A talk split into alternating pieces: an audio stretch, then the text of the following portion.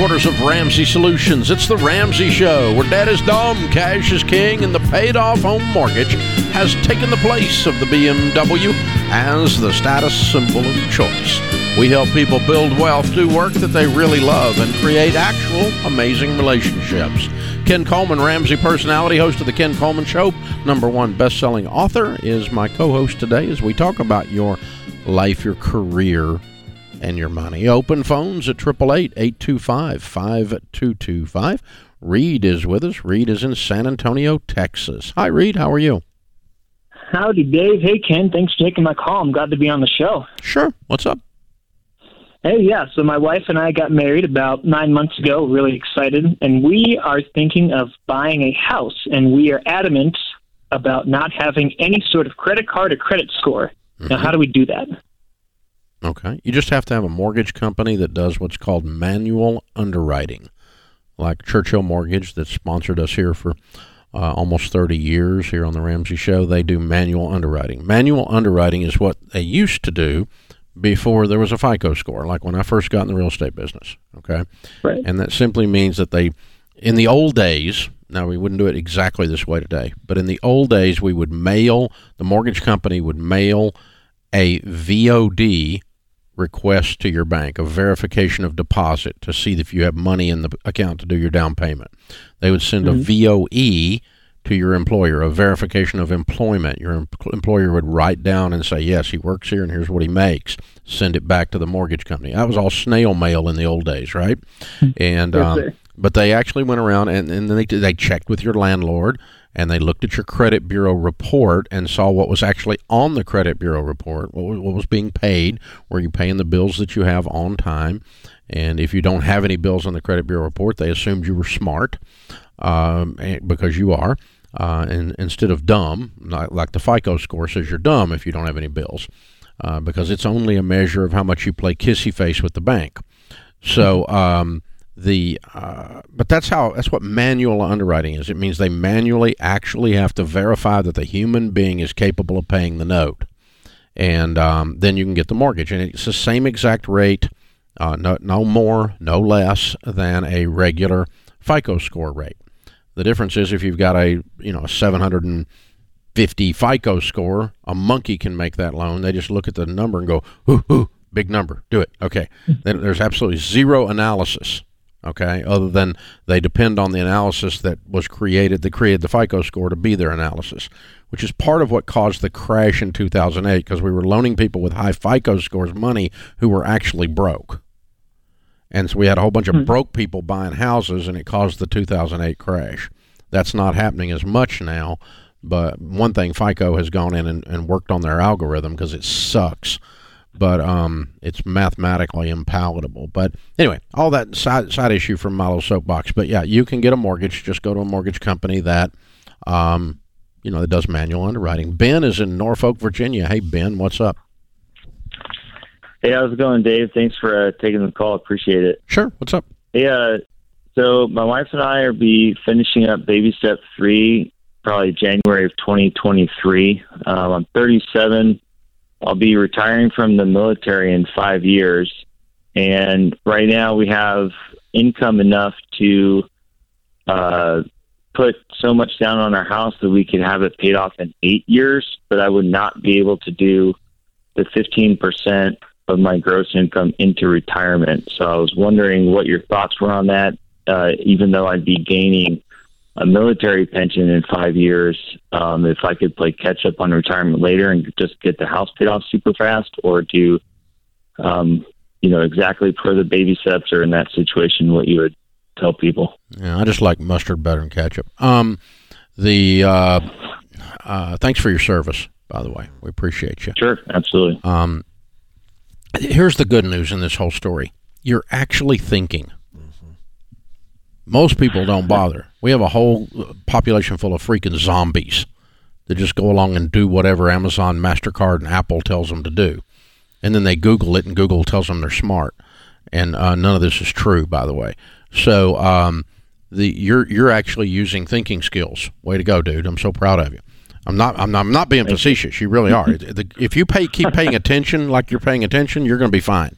Even if you don't do it perfectly, Dave, the way I would do it. Okay, you're going to be fine because 90 percent of people winning is they pay attention. So, uh, no, I would not do that. Um, I would get out of debt like you're planning.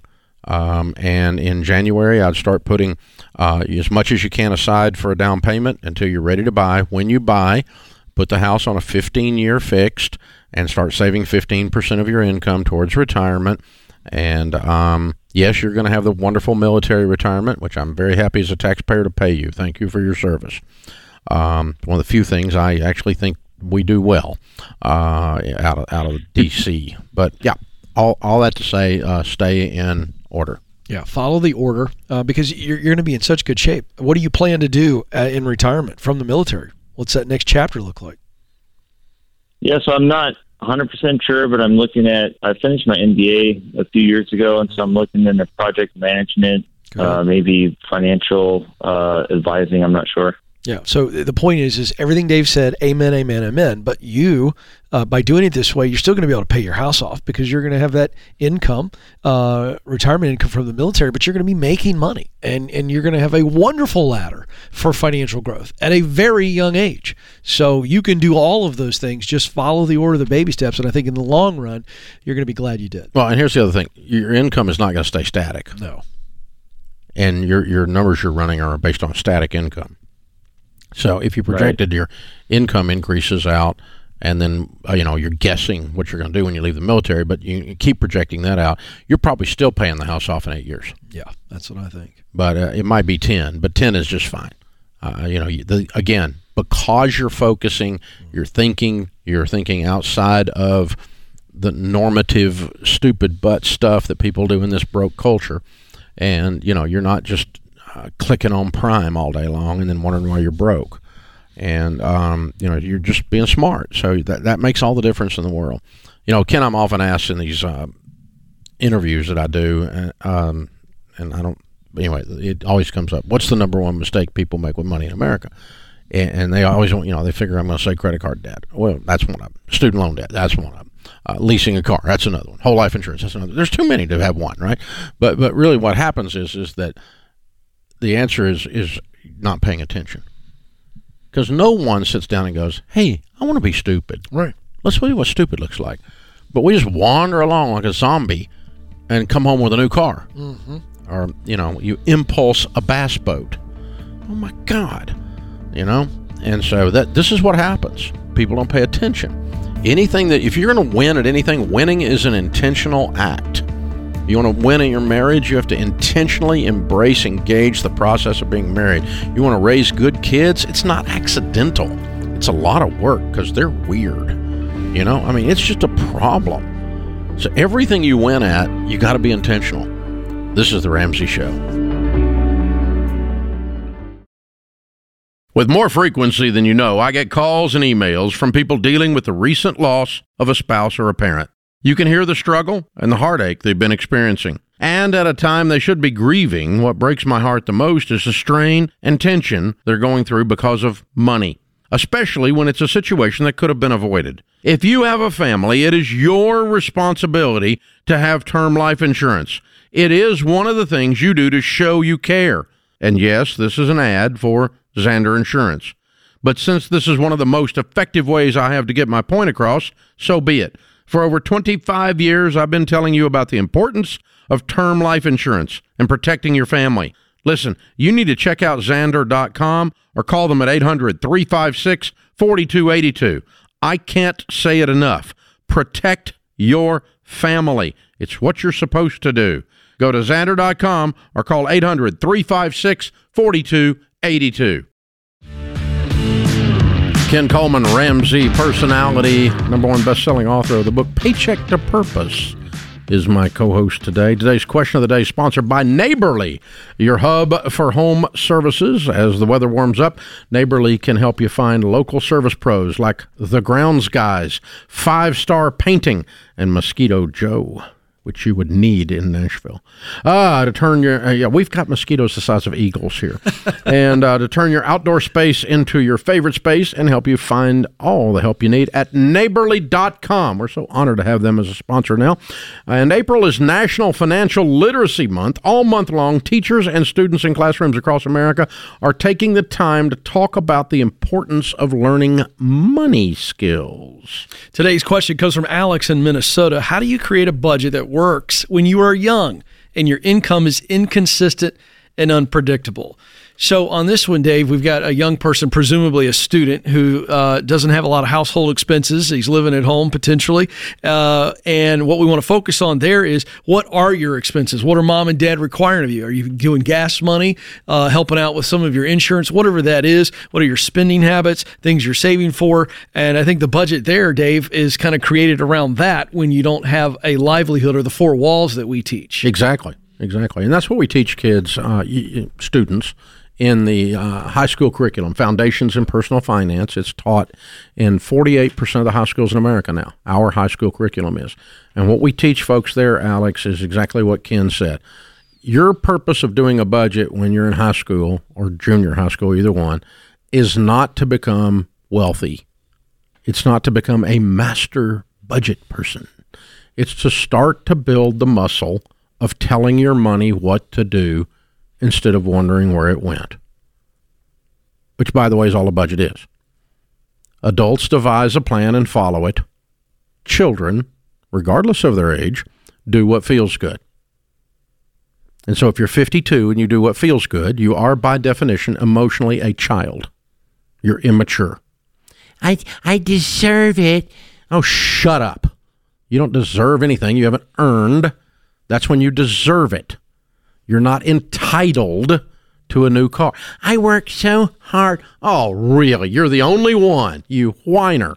Okay, so that's a child, regardless of if they're 12 or they're 52. And we hear them all the time saying stuff like that. Well, you don't know. Yes, I do know. I've done it all. I'm old, okay? And so I've seen it all, heard it all. The thing is, so uh, the whole thing here, Alex, is to get you the other side of that and say, okay, as an adult, because we're training young people to be good adults, and training young people to be good adults involves telling your money what to do instead of wondering where it went. And so all you got to do is go this month, or I want to buy a car by September. Okay, how are we going to do that? Yeah. And so you begin to go, okay, if it's a $5,000 car, my mom and dad are going to match whatever I come up with. So let's say they're going to match your 2500 and you begin to say, all right, how much money do I need to make? Got five months. I need 500 bucks a month. So I got to get after it.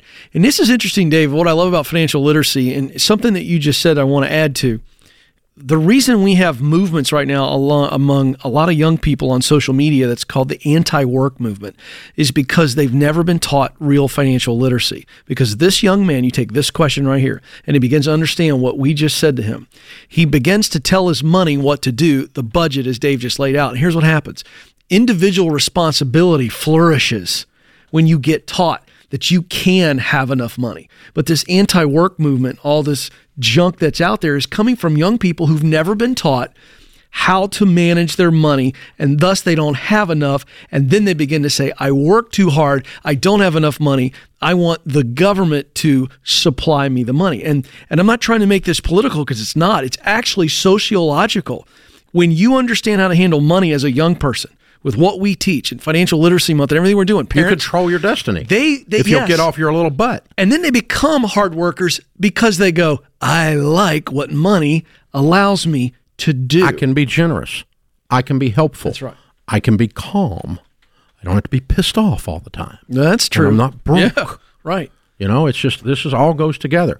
See, I thought the anti-work movement was because college professors were students of Karl Marx and had passed that along to college students and reinforced the fact that they got a participation trophy instead of keeping score when they were playing soccer and they were sick. Well, you just nailed the two other reasons, right? But the reasons those messages stick is because when you don't have any money and you're broke, those messages make more sense. Yeah. But to somebody it, who's got money, you go, "What are you talking about? That's a pay cut." If you're if five years old, you me. know it's more fun to score. There's that. You just do. Right. I mean, you don't have to be a you don't have to be a psychologist to figure this one out. You smile more when you score than That's when true. you don't score. So go score. That's what work is. It's score. Go It's- score. It's what it is. Yeah. Just go score. Yeah. Go put the Yeah. ball in the hoop, man. That's what you do. Right. And, and and you're going to have more joy and more dignity and more choices when you do that. Now, Alex has not got that problem. He's a guy asking a question on this That's right. show. He's ready to make money. He's a great young man. And so, I mean, we got a lot of great young people out there. That's right. But uh, we do have a group of participation trophy graduates That's exactly who uh, right. are, are intent on making mediocrity their goal. And uh, it's a problem. It is. And by the way, this is what leads to credit card debt at an all time high, student loans all time high. I've got to rely on somebody else to give me money so that I can get the life I want. And that is counterintuitive. Well, and it leads to record numbers of 28 year olds living in their mother's basement. Seven million men not working because they don't like their job status. And as the lady on CBS News that said the other day, that's highly unattractive. That's right. Hard to get a date. Yeah. It's true. It's true. You don't feel real eligible because you're not. right. He's a dreamer, Daddy. Yeah, that's right. He is. That's all he does. That's right. Yeah. It means you're going to live in my basement. You're dating a dreamer. Oh, God help me. Yeah. Oh, I'd love for you to say he's a doer. Please tell me he's a doer. Yes. He has big dreams and he's doing things to make those dreams come true. That I like. I like that a lot. Yeah. You see, this is highly attractive. You know, it turns out mediocrity is really kind of smelly. Well, it's miserable. They can try to put another label on it, but a person who's You leading act a like you're mediocre cool. life, I'm you act like beating the man Yeah. by being a communist. Yeah, well, you'll notice that anybody who says these kind of things on social media is always angry. I tell you what, you never see an angry capitalist, an angry person with a lot of money and options. You see anger where I feel limited, and they start by being limited financially because we don't teach financial financial literacy. Ramsey Solutions does. That's why we're in schools. Uh, but if we don't teach this, then what happens is they come through the system, Dave, and the system tells them. Uh, you need a credit card so that you have a backup plan. You need to get a student you loan need a credit so you can score get two hundred thousand dollars in debt to get a degree in left-handed puppetry, so you can be successful. And you can be a barista. Right. Oh, by the way, the only people winning in that system are the people giving the loans and the credit cards. Interestingly enough, Hmm. they're the ones that are winning big. Credit cards at an all-time high. I'm going to stick it to the man. I'm going to make sure he gets really rich. right, right. And if they're upset against rich people. you- The people who ought to be upset against are the are the financial purveyors of all of the mediocrity and frustration in your life. See, that's the game. If you want to be mad at somebody, it's the people who make really awesome commercials selling you a credit card. They're the best commercials on TV. Now, here's the thing: if your job sucks, I mean, you're not in Russia. No, Just go get another one. that's right. That's right. If your boss sucks, right. get you another one. That's exactly right. Why Well, here's is this hard? Yeah, well, the gig economy is exploding right now, Dave. Freelance work, people can get out of debt faster. We've had nurses call in on this program. I don't like what Walmart pays. That's Well, right. don't work They for go Walmart. work somewhere else.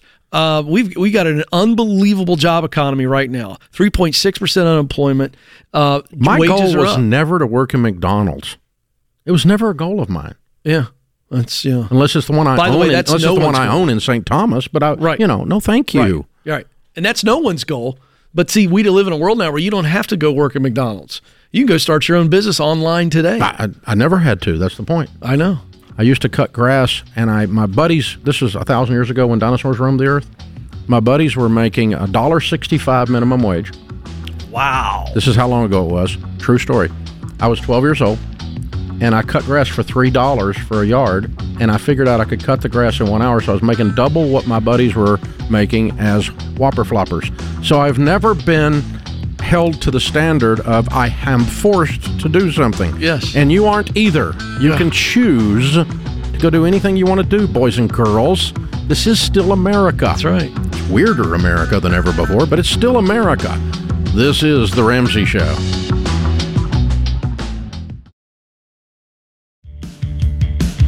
So I just gave away Financial Peace University, that guy who's getting ready to get up on his feet and get going again. You don't have to be broke to go through FPU. Uh, you just want to learn how to handle money better. God's and grandma's ways of handling money. What does Scripture say about money? Live on less than you make, as an example. Okay. And what does what did Grandma say about money? Live on less than you make. Get out of debt. Stay out of debt. These kind. and we're going to show you not only the principles, but then how to actually go about doing those things in your life. We get it. if you're worried about money, it's all consuming. Uh, you wonder if you got enough to pay your bills. You can't afford to fill up at the gas station. Nobody can. It's always on your mind. But you shouldn't have to live with that kind of stress, and you don't have to. When you follow a proven plan, you'll discover peace with your money. In Financial Peace University, you'll learn how to sa- learn the same plan that's helped 10 million people get on a budget, save, spend wisely, pay off debt, become wealthy, and outrageously generous. Great time to take the course. We've updated a ton of the content, including George Kamel, Dr. John Delony. Decide today that you're done. I've had it. No more. Like I was talking about before the break, you can do this. Go to RamseySolutions.com slash FPU. Check out Financial Peace University at RamseySolutions.com slash FPU. Barbara's with us in Minneapolis. Hey, Barbara, welcome to the Ramsey Show. Hey, Papa Dave and Ken. It's great to talk with you guys. Thank you for all that you're doing. You too. Uh, my husband and I have been married for 10 years. We have a blended family with children ranging from the ages of 32 down to 21. Uh, there is a 21 year, excuse me, a 26 year old son, my stepson, my husband's son, uh, married, lives in Wisconsin, has five children under the age of seven. So they're busy. Um, this son has asked us over two years ago, borrow, asked to borrow three thousand um, dollars. My husband and I, we are baby steppers. We are on baby step six, and hopefully we'll be seeing in about a year and a half for our final debt-free screen to move us to baby step seven. Um, we've had a difficult time getting the son and and daughter-in-law to pay us back, and it is causing significant strife in the family. Uh, my husband and I are to the point where we just know we're not going to see the money again, the remaining balance of fifteen hundred, and we've accepted that and we've moved on. Um, however, the son continues to just um, give daggers and say that you know we were he was entitled to the money, he deserved the money, and our other adult children see this and hear these comments. And where I would really love your experience, Ken, is uh, the son does not work. He is not supporting his family, and then throws the emotional manipulation to my husband and I that we will be the ones responsible when him and our grandchildren get kicked out on the street. So we're trying to determine how we just allow these these arrows to bounce off of us while holding the empty bag of a financial loan, um, which caused a strife between my husband and I because I did not want to borrow the money. So we've had to solidify. You our borrowed the well money to give him? I'm say again. You borrowed the money to give him? We borrowed the money. Well, that's a double dip. Oh my gosh! Not only did he not pay you back, but you went into debt to do this. Oh, ouch! Ouch! No, we didn't. No, we did not go into debt. No, we're we're in baby steps. Oh, you loaned him the money. You didn't borrow We it. loaned him the money, I and now. Okay, we're that's what I thought you said. we're the okay. we're the bad guys Okay. for Yeah. asking for it to be repaid back as promised. yeah. But we can't get him to work. We can't get him to maintain. You can't get him to do anything. He's an family. adult. No, well, exactly. You don't get. You don't So- get to tell him what to do. No, Your bank, his bank, So- doesn't get to tell him what to do. right. So, any guidance on how we just you Yeah. know don't engage in this toxicity while you're trying as a Uh, no, as absolutely. parent I, I think. I think his dad needs to call him. them. His dad needs to call him up and say the loan is forgiven. Forget Yep. it. Just forget it. We don't. We're not going to loan you any money anymore ever Mm-hmm. again. But this loan's forgiven. You don't owe me anymore. And I Yep. love. I love you. I don't agree with a lot of things you're doing, but you're a grown man and you're allowed to do those things. And um, we're still going to be friends. I'm still going to be grandpa, and you don't owe us any more money. Forget it. And if you if you want some help, uh, we can give you some coaching, and we'll be your biggest cheerleaders. But we won't give you either one, coaching or cheering, uh, without your permission. Cut him loose. Set him free. He is. He, you, this is bothering you way more than it's bothering him. Oh yeah. You've had $28 million worth of grief. He's had 20 cents worth of grief. He Yeah, hadn't got enough. Ca- he hadn't got enough character for this to bother him. Well, exactly. Yeah. So this is bother Barbara. Barbara, let it go. it's just fifteen hundred dollars. No, absolutely. And what what breaks my heart more than my pocketbook because we don't need that much. You can't make. You wrong. can't. It does, your heart- broken heart. It doesn't even matter to him. Well, right, but it, it hurts my heart how he speaks to my husband, his father. Well, then that's your husband needs to say, you can't Yeah. speak to me that way Yeah. anymore. Yeah. Okay. You can only speak to me in, in tones that are reasonable. I don't allow anyone, family or otherwise, to speak to me in, you know, unpleasant ways in an ongoing in an ongoing process. Now, somebody can have a moment. That's one thing. Okay. Um, I don't cut everybody out of my life that has a moment. That's not what I'm talking about. But but as an ongoing abusive thing, that's you know you're welcome to call here and you're welcome to be in our home, but you're going to maintain these levels of volume and this level of reasonable respect, and I'm going to give you the same thing. But you know, don't call here and, and we're we're we're not responsible for your children. They're your children. Correct. We love you and we're we're cheering for you. If you ever want any advice on how to get where we are financially, we can show you. But but but we're not going to tell you what to do, and you're not going to make us give you our money. hmm You're a confused young man. He just needs some boundaries. Your husband is a nice, gentle man, isn't he? Yes. He's, Yeah. he's a six foot four giant. Yep, with a big old heart. heart and a very, very soft, gentle Yep. personality. So I want your husband to roar just a little bit, and you do too. yeah. and you do too. now, I don't want him to be mean. Right. I don't want him to be mean, but it takes strength to set boundaries, and that's what's lacking here is boundaries. And let me tell you, anytime you're someone like your your your stepson who doesn't respect boundaries, anytime you put up a fence, and he's used to playing in your yard, he's going to have a fit. hmm So don't expect this to go well. Right. It's not going to go well because this kid's a twerp. Yep. Okay. And so all you can do is just say, you have to sit over there in your yard and have your little fit. You can't sit in my yard and have a fit. And I just don't worry about the money. The money's off the table. The money's off the table. And the fact that you forgive it is not going to make this young man suddenly have character. Yeah, and I think that's also one of the hardest things for my husband too. Exactly. Is, That ship- that ship has- that ship has- It's sailed. That ship sailed. Yeah. This is this kid's way too old for you to fix him.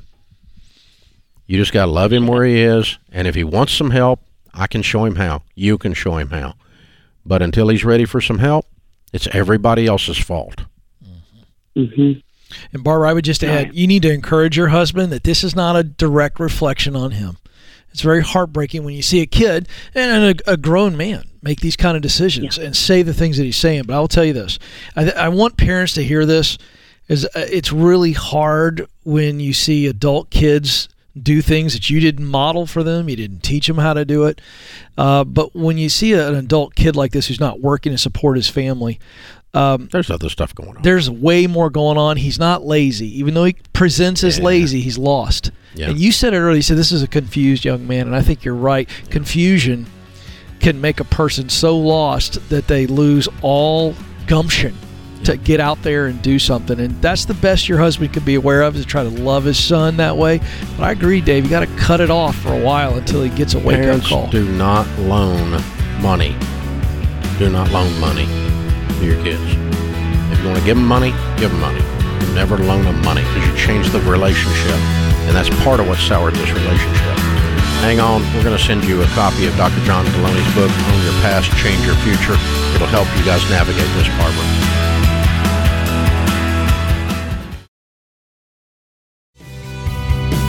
Ken Coleman, Ramsey personality. Open phones at 888 825 5225. John is with us. John is in Atlanta. Hi, John. Welcome to the Ramsey Show. Hey, thank you so much for taking my call. I kind of got a unique tithing question for you. Okay. So um, I've listened to your show a lot, um, and, and, and obviously you, you teach on tithing, which I've done. Which anybody out there, if you're not tithing, you're making a bit, huge mistake. But anyway, I'm, I'm giving ten percent to my local church, but I have living in Atlanta. I have quite the uh, the commute to work and back. So I try to educate myself every morning and, and listen to different sermons through, throughout the morning and, and the evening. And, I, and I'm finding myself listening to Craig Groeschel, Michael Todd, and I'm getting a lot of information from them and really growing from those two pastors, among other ones. But those are the two major ones that I listen to. And so now I'm kind of feeling like uh, not only should I be giving a portion of that 10% to my local church, but I'm, I'm growing just as much, if not more, listening to, to those pastors. Should should I be supporting those churches also and and, and giving a portion of that 10% to to to those those, those churches or those pastors? I, I really love your heart. I appreciate that. And um, Mike Todd and Craig Groeschel are both personal friends. Craig's a good friend of mine, and um, uh, I'm just emailing with him about an hour and a half ago, matter of fact. But um, uh, so I do kind of know what those guys would tell you, um, and I think it's the same thing I would tell you. And uh, I'll have Ken chime in here because he's a PK as well. Okay, what is the purpose of the tithe? Is it for you to buy a ticket to a self improvement Christian seminar? No. Okay, it's not. Mm-hmm. The purpose of the tithe is to support the work of your local congregation. It's represented in the Old Testament storehouse. And the storehouse fed the widows and the orphans and paid the priests. And that was the function of the storehouse. And so you gave, took, gave a tenth of your grain to the storehouse. The Levites ran it in the Old Testament. And um, a little bit of biblical history. But the point of it is not um, to uh, pay them for services rendered to you. The point of the tithe is to get a rhythm of giving in your life and to remind you each week that you don't really own anything. You're just managing it all for God. And so, uh, and there's a lot of grace around the tithe. So you can do whatever you want to do. God's not going to be mad at you for sending Mike Todd and Craig Groeschel or or whoever else you watch. Uh, and both of those are wonderful teachers, by the way, world class. Um, but the uh, uh, the local church function is supported by you also by by your giving, but that's not even the reason for your giving. The reason for your giving is so you learn to be generous, not so you purchase a ticket to a self improvement event. And I'm, I'm kind of Well, being never I'm kind of being a little bit smart aleck because you're like, well, this is all where I'm growing from, but this isn't about your growth. Okay, I got you. Yeah, well, I was just feeling like like if you know part of the tithe, in, in my opinion, obviously, especially for the local church, is you're supporting that local church so they can go out and do other things to and and, and win Yep. souls to Christ. Well, Yep. these two these two gentlemen are doing phenomenal jobs. So I felt like They are, if if I'm listening and and absorbing, ne- neither one of them are support hurting for money. Yeah, I understand. Yeah, Ne- I neither understand. neither church is in financial trouble. Both churches are in excellent financial condition and are winning plenty of souls to Christ. Yeah. okay. John, I would just. I would just add I think most pastors would uh, agree with Dave and but they would also say this is a preference not a principle. And so the preference is to support the local body, the local church. However, uh, the principle as Dave says is to uh, give back what you've been given uh, a portion of uh, and to, to, to the Lord. So let me say this though.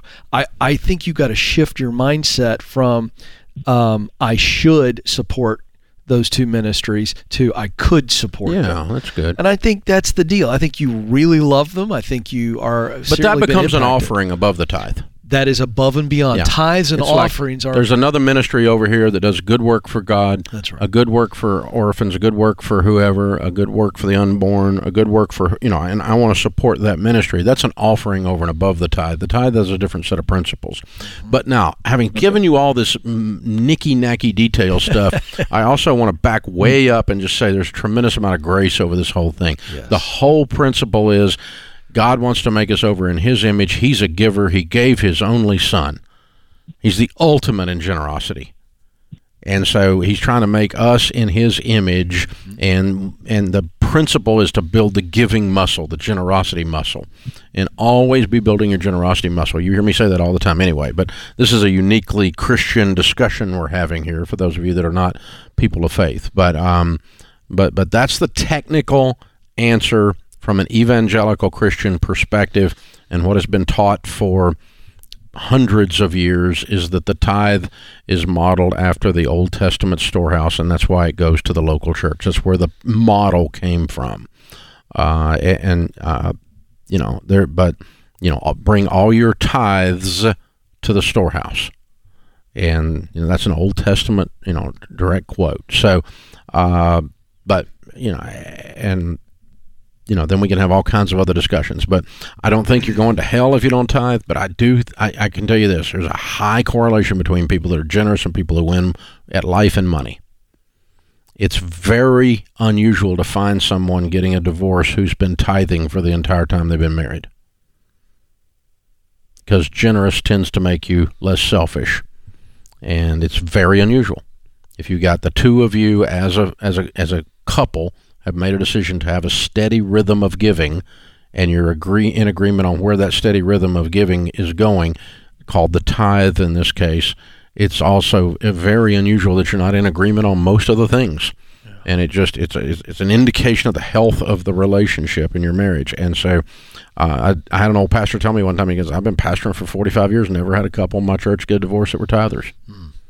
And uh, he was saying that as if the tithe somehow is magical, but I think the tithe in and of itself is not. Mm-hmm. It's the it's the the principle, as you said, behind the process, and the principle is generosity and a steady rhythm of generosity. It's a wonderful question. Thank you, John. Yeah, very thoughtful for letting us get back on something that actually matters. That's really good. That was yeah. a great, great question. Yeah. So we'll back up one more step, and because I'll just take a second more on this, and Ken, because uh, I, I loved what you said there. I want to recap that uh, because you do want to pan back from these things. I, in my early, uh, I became a Christian as an adult, and in my early days, I became very pharisaical, very detailed about stuff like where the tithe goes, what counts on the tithe, how do you calculate it, and all that. And I finally went, oh, wait a minute. God doesn't really need my money. Yeah, right. As if I was somehow singularly supporting the kingdom. That's hilarious. You know, right. the arrogance of that is unbelievable. But Pharisees are arrogant, and I was a young Pharisee. So, um, you know, but what I got to later was is the tithe is not for God. He doesn't need my money. If he wanted to, take it and I'd be a greasy spot. You it's know, all I mean, God. He don't need my money, and so, and really, that church, Craig and Todd, Mike Todd, they're they're doing fine. They don't need your money, but if you want to support the work that they're doing because it's incredible work, and they're not your local church, then that would be called an offering. Yes. And I think that there's something beautiful there too, as you're talking about generosity, that if you feel that you are receiving a blessing yeah. And you want to return some of that blessing. That is also generosity as well to say, you know what? I'm blessed by this. I've felt some impact. You know what? I want to give well the, uh, the widow's mite, you know, well, as you look like, at that parable. Like, well, it's like living a, you know, leaving a tip. That's exactly in right. a sense. I mean, There's, it's, an act of appreciation. You blessed me tonight in the yes. way you took care of our table, and right. I'm going to be a blessing back to you. And that's yeah, right. that's just it's it's it's called class. That's right. You know? Oh my gosh, yeah. selfish dadgum people out there. And I love John's question because yeah. he's not he's anything but selfish. He's just he's That's right. Living and, in a and, and one other final thing on this, mindset. John. God's not up there with a clipboard looking at where you're giving and how much. It's the attitude, it's the heart condition. And so you're in good shape there. Don't yeah. don't worry about that. Just give. You're a wonderful young man. Very cool. Good stuff. Good stuff. Ken Coleman, Ramsey Personality, my co host this hour. Thanks to Austin, Ben, Zach, Andrew, and Kelly in the booth. I am Dave Ramsey, your host, and we'll be back.